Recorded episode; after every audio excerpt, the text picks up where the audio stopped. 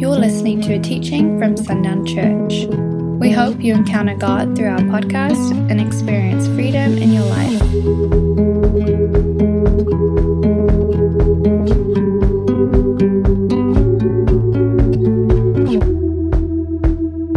really excited about the deliverance ministry uh, series that we have on Wednesday nights. Uh, and this is a little bit of a plug, but it's just so crucial. It's so important. If you want to understand not just who you are in, in the design that the Lord has created us within, who we are in as creation and who He is as creator, understanding that, but then also understanding the enemy comes to do three things steal, kill, and destroy through fear, doubt, and division. That's what he does. Scott Lipes taught us that.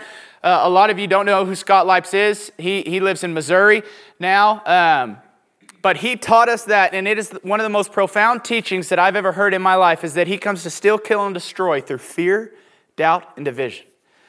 And the enemy is not omnipresent. He can't be everywhere at once. He's not God. He's not the same as God. He's not comparable to God. He is not an authority in any way, shape, form, or fashion that can even challenge God.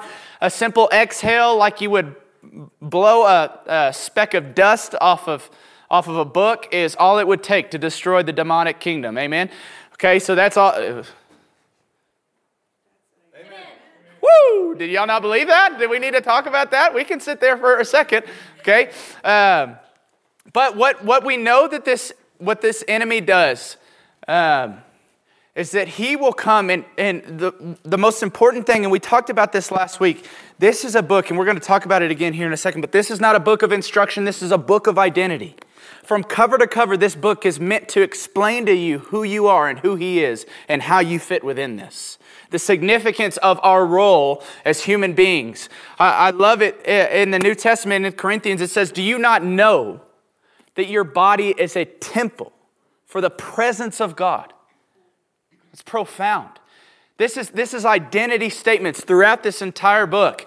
Uh, and once you know who you are, you know what you're supposed to do, right? It comes with the title. If you're an electrician, what do you think your job is going to consist of? Things that include electricity, right? When you know the name, you know the job.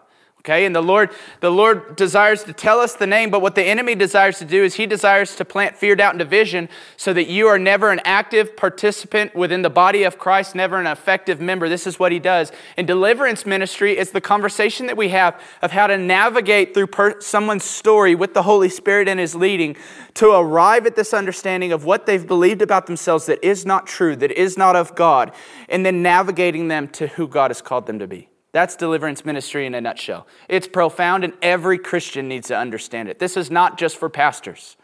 This is not just for people that, that, that get paid uh, to do stuff at a church. This is for everyone who calls on the name of Jesus. Amen? Amen? That would be like me saying there's no need for you to ever read the Bible, I'll read it for you. It's not how that works, right? It's not how that Excuse me, that's not how that works. Um, so come be a part of that. Listen to it online if you can't be there. It's, it's a profound and wonderful ministry. I'm really, really excited about it. And then the last thing before we get going, um, we have such a unique opportunity. I'm really grateful for Coach Rogers and, and kind of bringing life, not kind of, he's brought life back to FCA. FCA was just this sad, kind of decrepit thing for a really long time, didn't have a lot of participation.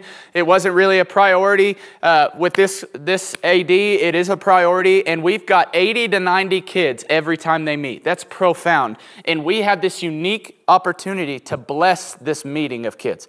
We get to be there. We get to serve them. We get to be the hands and feet. We get to love on them. We get to display uh, who the Lord is, right? God making his appeal through us we get to do that this Thursday. So it's a really unique, wonderful opportunity.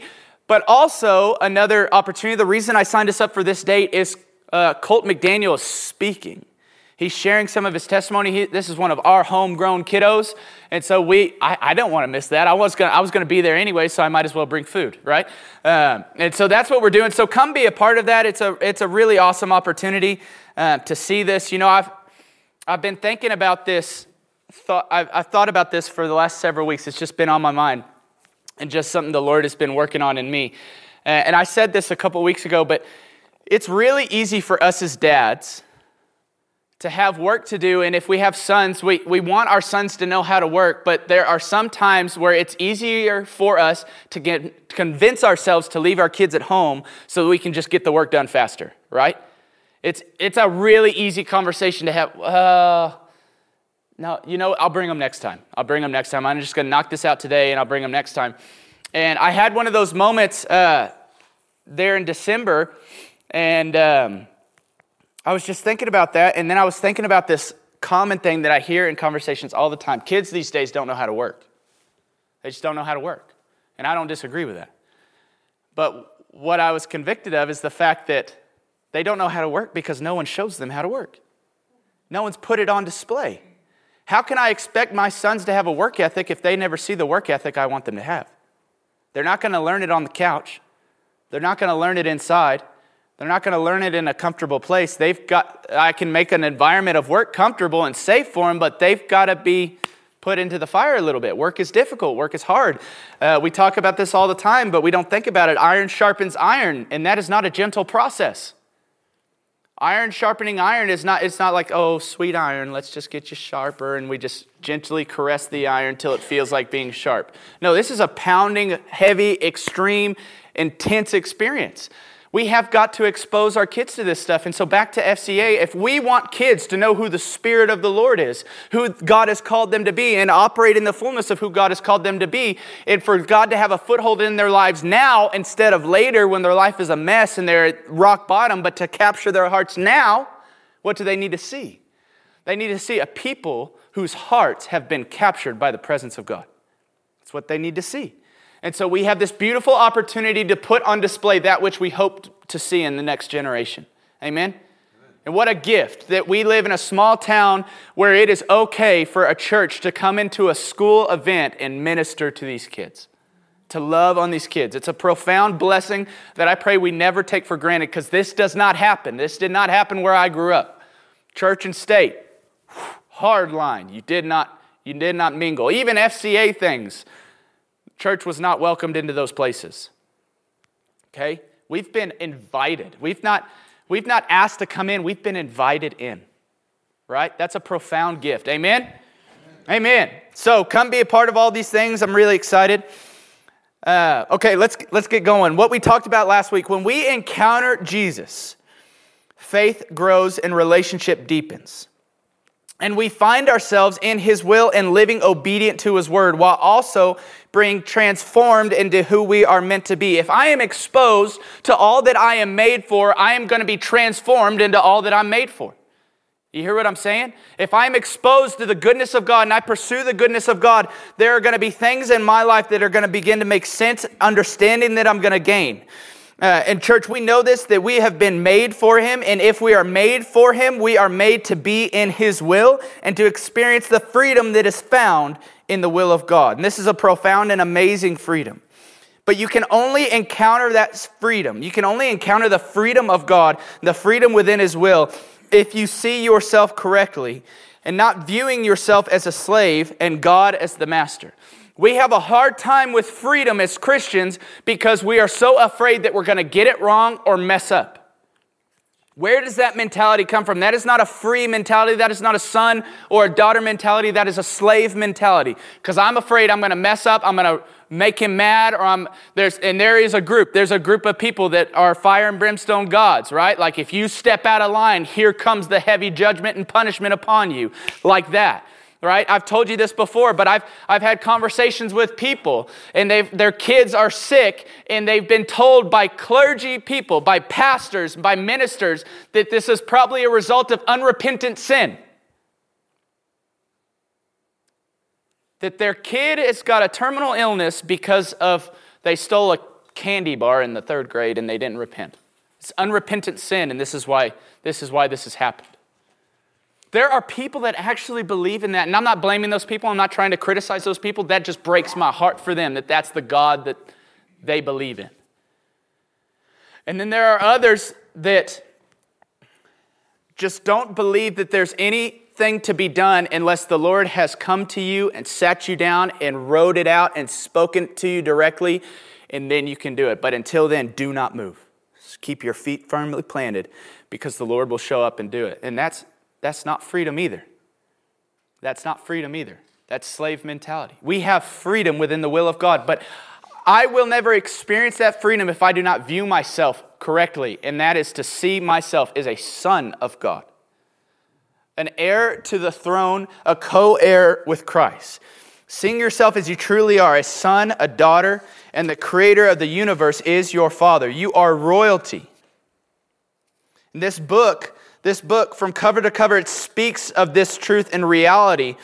It is about identity, and we need to read it as such. If we read this book, if we read this and just stop before we start and just preface our frame of mind that this is a book about who I am, this is going to tell me who I am and who the Lord is and how I fit into this. If I read it from that perspective, the scripture comes alive and you will understand so much more about who you are and who the Lord is. And then the actions will come after. Let these words minister to you and tell you who you are. Amen. Amen.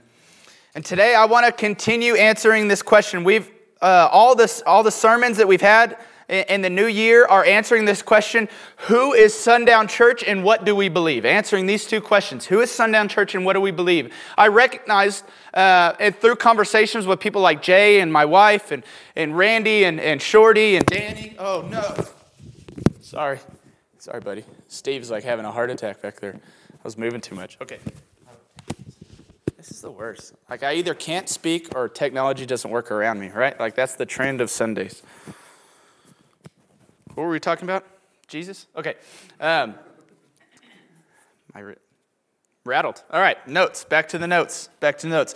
Who is Sundown Church and what do we believe? Recognizing, again, through conversations that there is a need for us periodically to go back to where we started.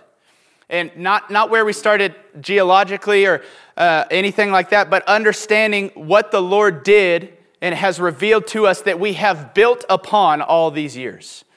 Understanding the foundations on which this house has been built.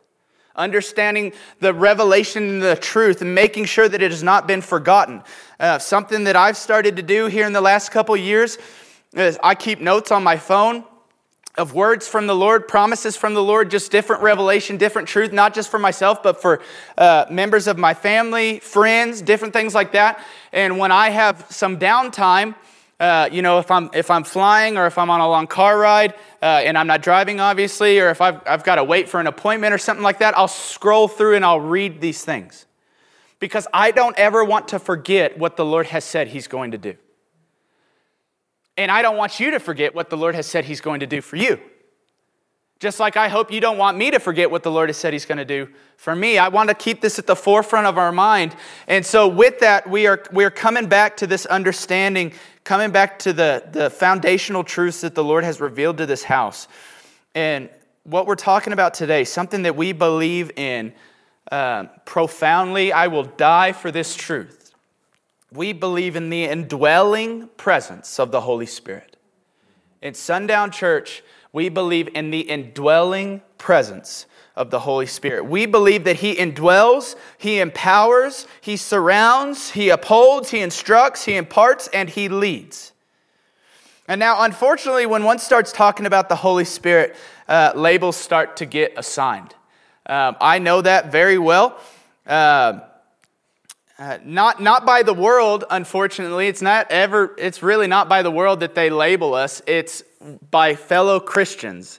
That if you start talking about the Holy Spirit, there's thoughts in the back of their minds about who you are. I remember being in high school, and the reason I left the church for, for several years is because of the criticism that someone received on my, uh, on my behalf because he was teaching me and my friend Chris that the Lord could speak to us and that I could hear his voice.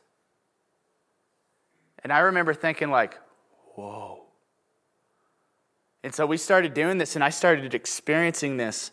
And this person was, was heavily criticized, looked down upon, and he wasn't doing anything but letting me know that I could have a deeper relationship with the Lord and that he would speak. And I, I could speak and he'd listen, but then I could also be silent and listen, and he'll speak to me. And it was a profound thing, but so I, have understood this, this label. Again, it's not by the world, it's by fellow believers, but unfortunately, it's just because there's a lot of misunderstanding. Uh, there are many who won't set foot in here, in this church specifically, because of our belief, preaching, and teaching of the Holy Spirit. And that's okay. I'm not offended by that in any way, shape, form, or fashion. But there are several, and I've had those conversations eh, where they've told me to my face, "No, I'll never go to church there because you guys are on that spirit stuff." And now you, you, I'm here right now. I'm talking to you about the Holy Spirit. There's no snakes up here. I'm not waving them around. I'm not screaming into a microphone. I'm not like jumping up and down and sweating my face off and, and getting bit and throwing snakes out there to you and, and yelling gibberish, okay? I'm a normal person that you've known throughout uh, many years, many days. And I've not, been, I've not done anything that crazy yet. I've done foolish things, but not anything like that crazy, no witchcraft or anything like that. Um, so the Holy Spirit is not a lot of what those uh, things get assigned to him. Uh, but again, uh, again, there's just a lot of people that they've, they've formed an opinion about what that means. And unfortunately, because of that opinion, they're missing out on the fullness of who God has called them to be and what He has in store for them. And now, today, we're going to talk about the Holy Spirit and the understanding of the Holy Spirit, but this is going to, we're going to set up some groundwork and then we're coming at it from a different perspective. I listen to Bill Johnson a lot.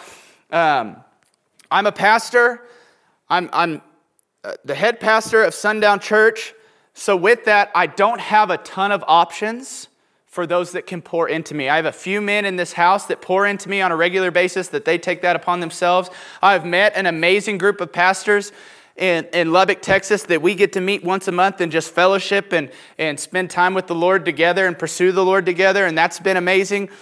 But a lot of the times, the mentorship is, is dependent on the Spirit of God and, and Him discipling me. It, it, Jesus says He's the only teacher you'll ever need.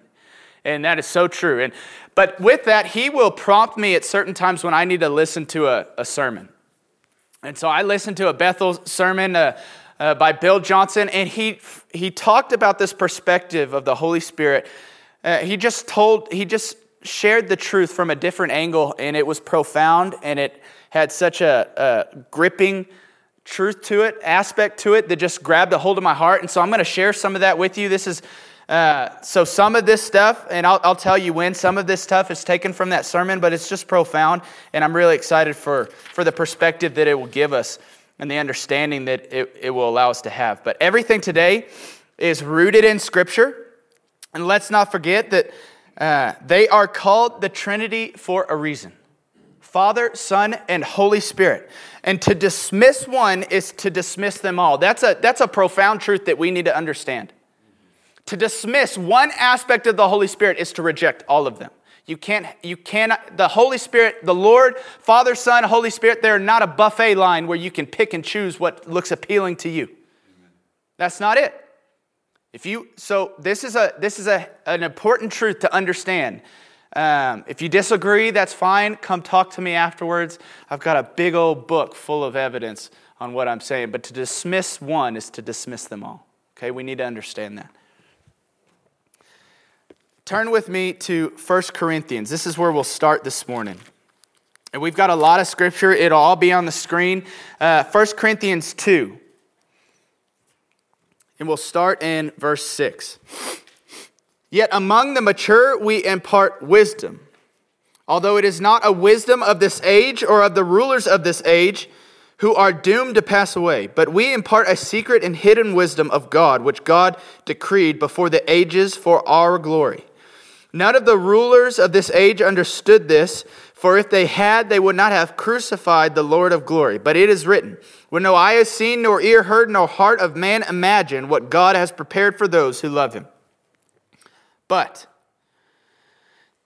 these things God has revealed to us through the Spirit. For the Spirit searches everything, even the depths of God. For who knows a person's thoughts except the Spirit of that person which is in him? So also no one comprehends the thoughts of God except the Spirit of God. Now we have received not the Spirit of the world, but the Spirit who is from God, that we might understand the things freely given us by God. And we impart these in words not taught by human wisdom, but taught by the Spirit, interpreting spiritual truths to those who are spiritual. Paul is stating very clearly that the Spirit of God is who allows us to understand the things of God which we are made for. You cannot understand the heart of God without the Spirit of God. Just like no one can understand you if they do not understand the Spirit that is in you. You can't know me fully because you cannot know my Spirit. Only God can know me fully and interact with that and understand that. We've talked about that fully known and fully loved. We cannot know the things of God without the Holy Spirit interpreting these things and speaking these things to us. Okay? And he does it in different ways because the way, the way I learn, the way I communicate is different from the way you learn, the way you communicate. And that's the beautiful thing about the Holy Spirit. He interprets it in a way that makes sense to you that you can grab a hold of and receive and then adopt and then step into the fullness of that truth. But again, the main point the Spirit of God is who allows us to understand the things of God and the heart of God. And let us also not forget where Jesus began his ministry, when he began his ministry. Uh, in Matthew 3, and I'll just read this, it'll be on the screen really quick. Matthew 3, verse 13 Then Jesus came from Galilee to the Jordan to John to be baptized by him. John would have prevented him, saying, I need to be baptized by you, and do you come to me? But Jesus answered him, Let it be so now, for thus it is fitting for us to fulfill all righteousness. Then he consented, and when Jesus was baptized, immediately he went up from the water, and behold, the heavens were opened to him. And he saw the Spirit of God descending like a dove and coming to rest on him. And behold, a voice from heaven said, This is my beloved Son, with whom I am well pleased. After he received the Holy Spirit, after he received the Holy Spirit, he begins ministry. And what's also important, the truth of who Jesus was was declared after he received the Holy Spirit. The Spirit of God descended upon him like a dove, and then what did Jesus, or what did the Lord publicly declare in that moment? This is my Son, with whom I am well pleased. Right there in that moment, he adopted him and said, and declared to everybody that he belongs to me. Now, this was custom to the time. When you saw a specific trait, when a father saw a specific trait in his son, he would take him to the town square, he would remove his uh, childhood toy, he would place a ring with the, with the seal of the father upon his finger and a robe over his shoulders, and he would publicly adopt him in the square. And do you know what that one trait was? It was obedience. And when he stepped into obedience, he received the Holy Spirit, and the Lord declared who he was. From that moment on, he was known as the Son of God, the Christ. And we'll go into that uh, understanding a little bit deeper here in a few moments. But go ahead and turn with me to Acts 2. Uh, that's where we'll be next. So, Jesus has risen, he has appeared, and he has departed and he is saying that he will send the helper. And that kind of sets up where we're at in Acts 2. And we're going to look at this a little bit deeper here in a few moments, but we're going to start just reading this in Acts 2, verse 1. When the day of Pentecost arrived, they were all together in one place, and suddenly there came from heaven a sound like a mighty rushing wind, and it filled the entire house where they were sitting. And divided tongues as a fire appeared to them and rested on each one of them. And they were all filled with the Holy Spirit and began to speak in other tongues as the Spirit gave them utterance. And now, if you'll jump down with me to verse 37. Now, when they heard this, this is Peter, just, just to explain what just happened. This is Peter. Uh, before the between 4 and, and 37 peter preaches, one of the most profound messages ever preached, and it's the first time that a man is speaking not of his own accord. He's speaking what the Spirit is giving him utterance to speak in that moment. This is, prof- this is a huge and profound moment because this fisherman, and this is one of the things that they say about Peter throughout Acts, is this fisherman, they're looking at him like, how is this uneducated man schooling us about things of, of God? They, they literally, I'm paraphrasing a little bit, I'm sure they didn't speak it in the, that, those terms, but that's what, that's what they were saying. How is this fisherman educating us? It just didn't seem possible. And it's not because Peter all of a sudden got really smart. He had the Holy Spirit that was moving and speaking and using him as a vessel to declare the truth and the things of God. Now, verse 37. Peter has just done this. He's spoken the first sermon uh, after Jesus, filled with the Holy Spirit. In verse 37, now when they heard this, they were cut to the heart and said to Peter and the rest of the apostles, Brothers, what shall we do? And Peter said to them, Repent and be baptized, every one of you, in the name of Jesus Christ for the forgiveness of your sins, and you will receive the gift of the Holy Spirit. For the promise is for you and for your children, and for all who are far off, everyone, everyone whom the Lord our God calls to himself. And with many other words he bore witness and continued to exhort them, saying, Save yourselves from this crooked generation. So those who received his word were baptized. And there were added that day about 3,000 souls, and the church exists. The church is born in that moment because of the release of the Holy Spirit and because of one man operating in him. I just want you to see the impact that you are anointed to have on this world if you say yes and step into the fullness of the Holy Spirit. Peter said yes in a moment, stepped into the fullness of the Holy Spirit, and the world was never the same. It's profound.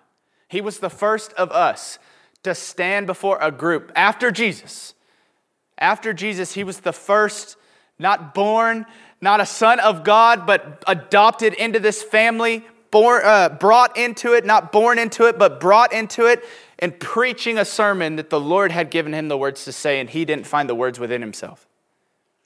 He was the first one that pioneered what, our, what my position is to look like today. Listening and speaking in accordance with what the Holy Spirit reveals to me, not speaking of Parker's own accord. The messages would not be very good, uh, they wouldn't be very long if Parker spoke of his own accord. Okay? We would not learn a whole bunch. And we read Acts 2, 1 through 4, 37 through 41, and we see that the helper, this is what Jesus called the Holy Spirit, that is an appropriate name. Because in the receiving of the Holy Spirit, the church is born. The, the helper, the Holy Spirit, helped to form the church by giving Peter the words to say and cutting to the heart of those people that were listening. This is a profound reality of who he is and his function, the Holy Spirit.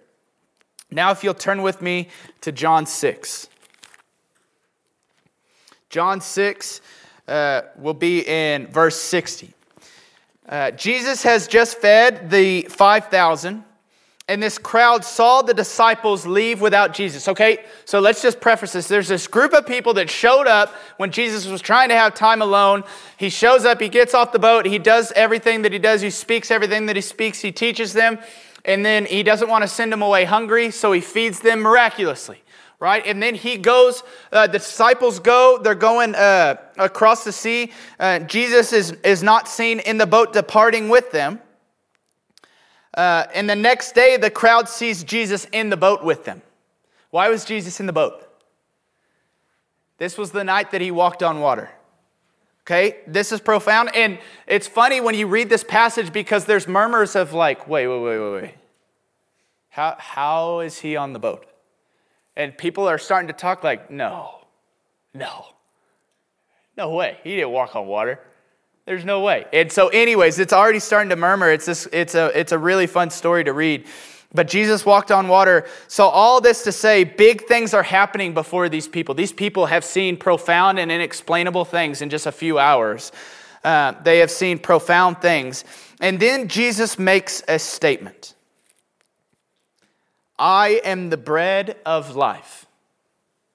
Because he comes back to this group and he begins to teach them again. He says, I am the bread of life. And he continues to speak about this, but not offering any real explanation. He just goes deeper into what he just said. He just goes deeper and deeper into this statement of, I am the bread of life. Um, not offering an explanation that the crowds can grasp. And then that puts us in verse 60. Now, when many of his disciples heard it, they said, This is a hard saying. Who can listen to it? But Jesus, knowing in himself that his disciples are grumbling about this, said to them, Do you take offense at this? Then what if you were to see the Son of Man ascending to where he was before? It is the Spirit who gives life. The flesh is no help at all. The words that I have spoken to you are spirit and life. But there are some of you who do not believe. For Jesus knew from the beginning who those were who did not believe and who it was who would betray him. And he said, This is why I told you that no one can come to me unless it is granted, by, granted him by the Father. And this, after this, many of his disciples turned back and no longer walked with him. Okay? They've seen everything they've seen over the last few days. And then he speaks and elaborates on being the bread of life and that no one can come to the Father except through him and the Father granting them access through Jesus. And all of a sudden they're like, no, I'm out. No. So this is where we pick up. Verse 67. So Jesus said to the twelve, Do you want to go away as well? And Simon Peter answered him, Lord, to whom shall we go? You have the words of eternal life, and we have believed and come to know that you are the Holy One of God. This is a profound statement about the Holy Spirit by Jesus within this passage. But that's again, that's not the point I'm trying to make. I know we're talking about the Holy Spirit and we can be drawn to there, but what I the point I'm trying to make is the statement that Peter made. His response to the question, your words are offer eternal life. And the point of reading that is for us to understand the depth of trust and love that the 12 had for Jesus. Can, can you just imagine with me for a second? If the, the Savior of the world, the one that you have heard stories about your entire life, not only came, but called you to walk with him in close quarters. How many of you, if the opportunity came and you were walking with Jesus in close quarters in the flesh, you could reach out and touch him. You could hold his hand. You could touch the fringe of his garment. You could walk with him. You could bring him food. You could bring him water. You could be right there with him and, and talk to him across the table. How many of you, if you had that opportunity, would ever leave it? I would hope none of us. Not a one of us would leave. I want you to understand that this is where the disciples are. They, they, underst- they are beginning to understand the full weight of the position that they're in, that they get to exist with the Son of God in the flesh. They are in his presence, and this is profound. They are with the Messiah.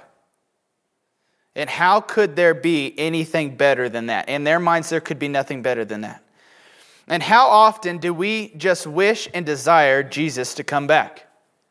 Right? When things get difficult, we turn on the news and things start getting depressing. What do we, what, where do we want to go? Jesus, just Come on, don't let it get worse. Just come now. Let this be as bad as it's going to get. Let's come now. Right? And we've talked about this before. A lot of times Christians put too much energy in the escape plan than changing the reality that we're set here to change. We're too focused on when Jesus comes back, but when he comes back, I don't want him to see a place he doesn't recognize. I want to see I want him to see traces of the kingdom of heaven. I want him to see strongholds of his Father here in this place, upon this earth, established by us. I don't want us waiting for our escape hatch to pop open and just get out of here as quick as we can, right? That's not the point. That's not the desire of the Lord's heart, but it happens every now and then. We do this, I do this. Just rough day, things not working out. It's like, Jesus, I'm really tired of this. Let's just be done, right? It's easy to do we do this, but uh, we just we wish and we desire Jesus to come. And I know, again, I know I wish for that. But what does Jesus say to them? Look at John 16. He has told them that he is going to leave them. And they are rightly heartbroken. They are absolutely devastated at the thought of being separated. Again, put yourself in this place. Put yourself in their, uh, in their shoes of walking with him for three years witnessing the miracles, witnessing Him transform the world around them, do the inexplainable every single day, move profoundly and speak to them truth that they've never heard before, and just be totally and completely transformed by the presence of God. And recognizing that they are in the, the presence of God in the flesh. They are with the Son and Savior of the world in the flesh. And now He said, I'm going to leave you. And you won't see me again. Can you imagine how heartbroken you would feel? How devastated you would feel? But look at what Jesus says to them in John 16, verse 5.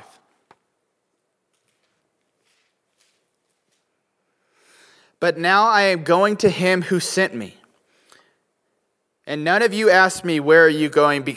But because I have said these things to you, sorrow has filled your hearts. Nevertheless, I tell you the truth. It is to your advantage that I go away.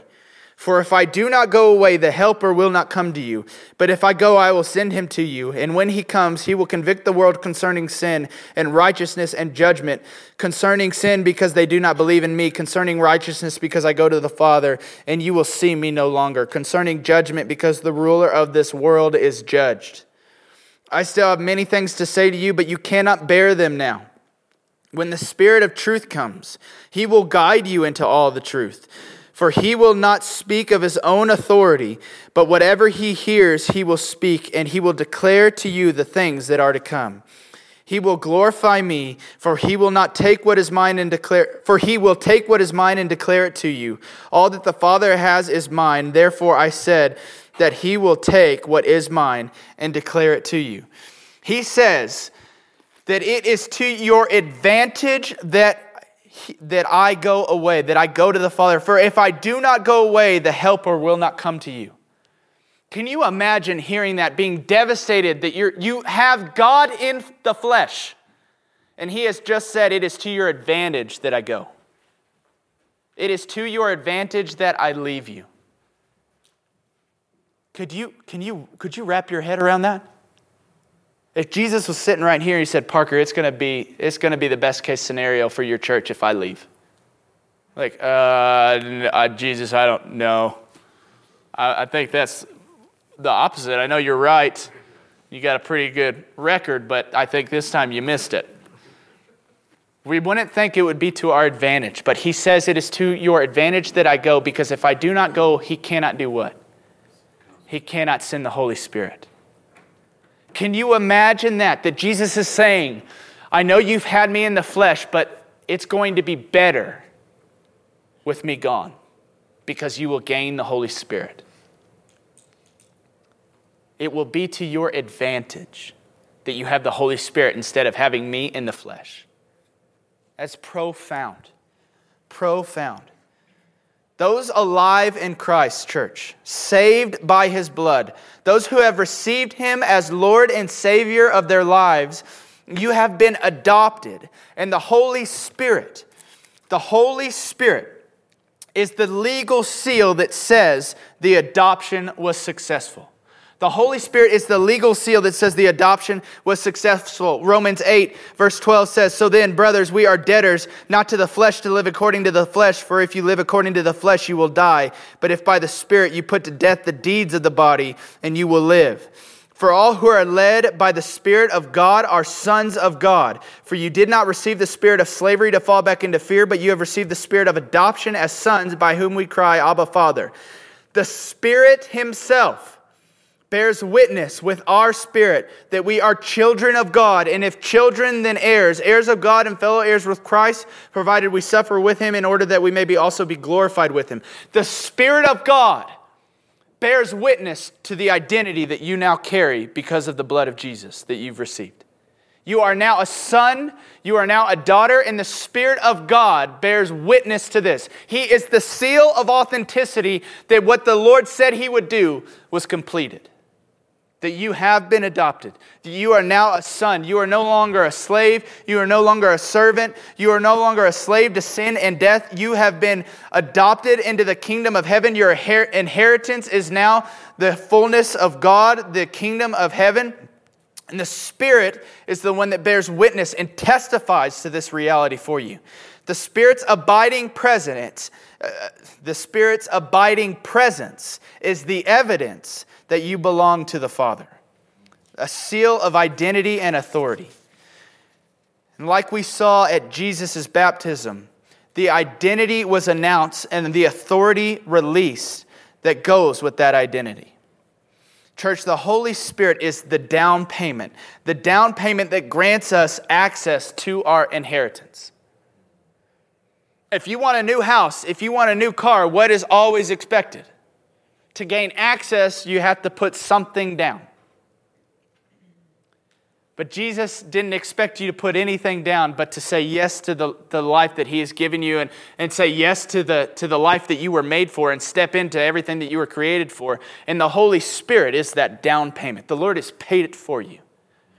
And because the Holy because of the sacrifice of Jesus and him going and sending the helper and the Holy Spirit stamping this seal of authenticity and authority on your life saying he is a son of God, she is a daughter of God. Because he's done that, he's paid the payment that you could never pay. You now have access to the fullness of the kingdom of heaven. Because the Holy Spirit has stamped you with authenticity and authority. Amen.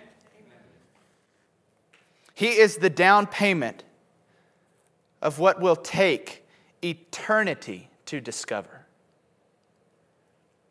All that has been promised to you, it will take all of eternity to fully receive all that comes with the reality of being heirs to the kingdom of heaven. That's like somebody saying, you're never going to have to worry about money again because every money every cent that has ever existed and ever will be is yours and this is what has happened for us. Because of Jesus, not just his sacrifice, but his obedience to leave and send us the Holy Spirit. This is why it is to our advantage, because now we can wear the seal of authenticity, and I have access to the fullness of a kingdom that will take me all of eternity to discover. I will, you will, I will, we will never reach the end of our inheritance. Could you imagine that? What a great gift that you could give to your children, that you could say, You will never reach the end of the goodness that I have stored up for you. You will never see the end of it. This is our inheritance, and it will take us all of eternity to experience it and discover it. And that's a lot. A lot has been given, a lot is now available to you. All is available to you through the Holy Spirit. But we need to understand something. You can still starve to death. I know that you know this. You can still starve to death with a million dollars in the bank. Right? That money won't save you. I love, there's a, there's a quote by uh, Jim Carrey. I, I, it's, a, it's a great quote. Um, but he says, I, I wish that everybody would have all the fame and riches that they've ever wanted so that they could realize those, that's not the answer. Right? But you can have you can have all of these things and you can still starve to death because if you don't know how to access them correctly, you'll miss out. If you don't access what he has made available to you, you will be living an inferior life to the life that he designed for you. You were made for the Holy Spirit made to be a vessel for His presence, and made to walk and live your life each and every day, each and every breath, in accordance and in obedience and through His leadership and guidance and direction. That is what you're made for. I'm not here to tell you that you're to be less than, that you're not supposed to have your own thoughts or ambitions or desires or anything like that. I'm not, that we always view this as a lesser thing we view this Holy Spirit and, and oh, oh, my life's not my own, my life is His, but I really want to do this stuff. And we, we think of it like it's a sacrifice to step into the fullness of all that you were created for. Where do you hear a sacrifice when I tell you that your inheritance is more than you will ever be able, you will never be able to fathom it, and it will take you all of eternity, and it throughout eternity you will never be able to fathom it or reach the end of it. Where is their sacrifice? An entire kingdom, the kingdom that created everything that we value here on this earth, has been given to you in fullness, not in partiality, in fullness.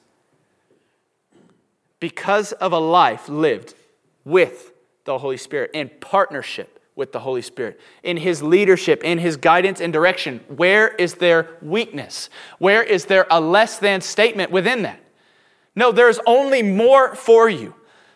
You have millions and billions and trillions of dollars in the bank. But so many of us don't access it because we do not receive the fullness of the Holy Spirit that Jesus left. Jesus left this earth to return to his Father because it was to your advantage. Your life was to be better. It's to your advantage. What does that mean? That means that if Jesus stayed, it was inferior to what would have happened if he had sent the Holy Spirit. Otherwise, he wouldn't have sent it. He did not leave to send us less, he left to send us more. Amen. And it's the Holy Spirit. How have we reduced? And it's not, we call him the Holy Spirit, but he's not a mystic ghost. If, if, you, if you're driving to work one day and you see a cloud hovering over your car, that's, I don't think that's him. He's a person, okay? Person. Father, Son, Holy Spirit. It doesn't go person, person, cloud, right? He is a person that you can have a relationship with, have conversations with. We're meant to have a deep relationship with him, like we are with all of the Trinity. But if you do not access what he has made available, you will be living an inferior life to the life that He designed you for. And if my experience is not better than it would be if I had Jesus sitting across the table from me, then I am not accessing what He put in my account. Does that make sense? If I can look right now at my life and my experience with the Lord and say, no, it's not better than it would be if I had Jesus in the flesh sitting across the table from me. What I'm telling you is you have not accessed the fullness of all that God has released to you. Because what did he say? Jesus' words, not mine. If you're mad, take it up with Jesus. It is to your advantage that I go. Because he cannot send the Holy Spirit if I'm here and the Holy Spirit was to be our advantage, He was to be the helper. Jesus said this It is to your advantage that I leave you. And that's the perspective I wanted us to offer to understand the full, and we will never understand the full weight of the Holy Spirit, but the profound life that we are meant for, that so many of us, myself included, go days without accessing. We don't access it. We get caught up in the world. We get caught up in our own doings and our own, uh, our own workings and our turmoil and different things like that that we create for ourselves. And we miss the goodness and fullness of God that He has given us access to because we ignore the Holy Spirit and His leadership in that. You are meant. There's not a person alive on this earth that ever, has ever been or ever will be that is not meant for the presence of God to indwell their life for them to live accessing the presence of God. What happened when Jesus breathed his last breath? What happened in the temple? The veil tore. Why did the veil tore? Tear. Whatever. We're just moving. Golly. Why did it tear? The presence of God was no longer to be contained in that place. It was split open. Now the presence of God is gone not gone, gone, like, oh, where did it go? It now everyone has access, not those that are consecrated, not those that are set apart that can just go in there and offer your that, that are kind of the medium for you to God. That, that is gone. We have now been given access directly that I can encounter the presence of God myself. I don't need anybody else to do it for me. Wow. And what do you think that presence is that you're accessing? It is the Holy Spirit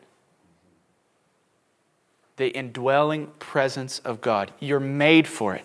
And I'm telling you right now, as someone who lived a lot of life without the Holy Spirit and who's lived a lot of life with the Holy Spirit, it's a lot of fun. I, and I'm telling you right now, I have more than I ever thought I would have. More than, not less than, more than. You know where my dreams have come to fruition? Not without Him, with Him. Everything I've ever wanted, even the things I didn't know I wanted. But now that I have them, I'm like, oh my gosh, how, how could I have not ever wanted this? How could I have lived a day of my life not knowing that this is what I wanted? All with the Holy Spirit, through the Holy Spirit. And that, you are made for that. You are made for that presence. You are made to experience that goodness. You have more resources in your account than you could ever fathom. And all you have to do is say yes and receive the Holy Spirit to gain access. And I'm telling you, your life will be richer and more blessed than anything you could have ever fathomed or worked out for yourself. I'm promising you. I'm speaking from experience. There's a lot of people in this house that will speak from experience to that truth. We're not all crazy. We drink different waters, right? We're not all sipping the same crazy juice or anything like that. We're all different people in different aspects of life with different stories, and we've all come to the same conclusion that the Holy Spirit gives us access to the kingdom of heaven, and I'm made to have access to that kingdom because I am a son. I am a co heir with Christ, an heir to the throne of heaven. What heir to a kingdom has no access to his kingdom? No. You have been given access, but first you got to say yes and step into the leadership, guidance, and direction and the indwelling presence of the Holy Spirit. Thanks for listening to this message. For more resources, visit sundownchurch.com.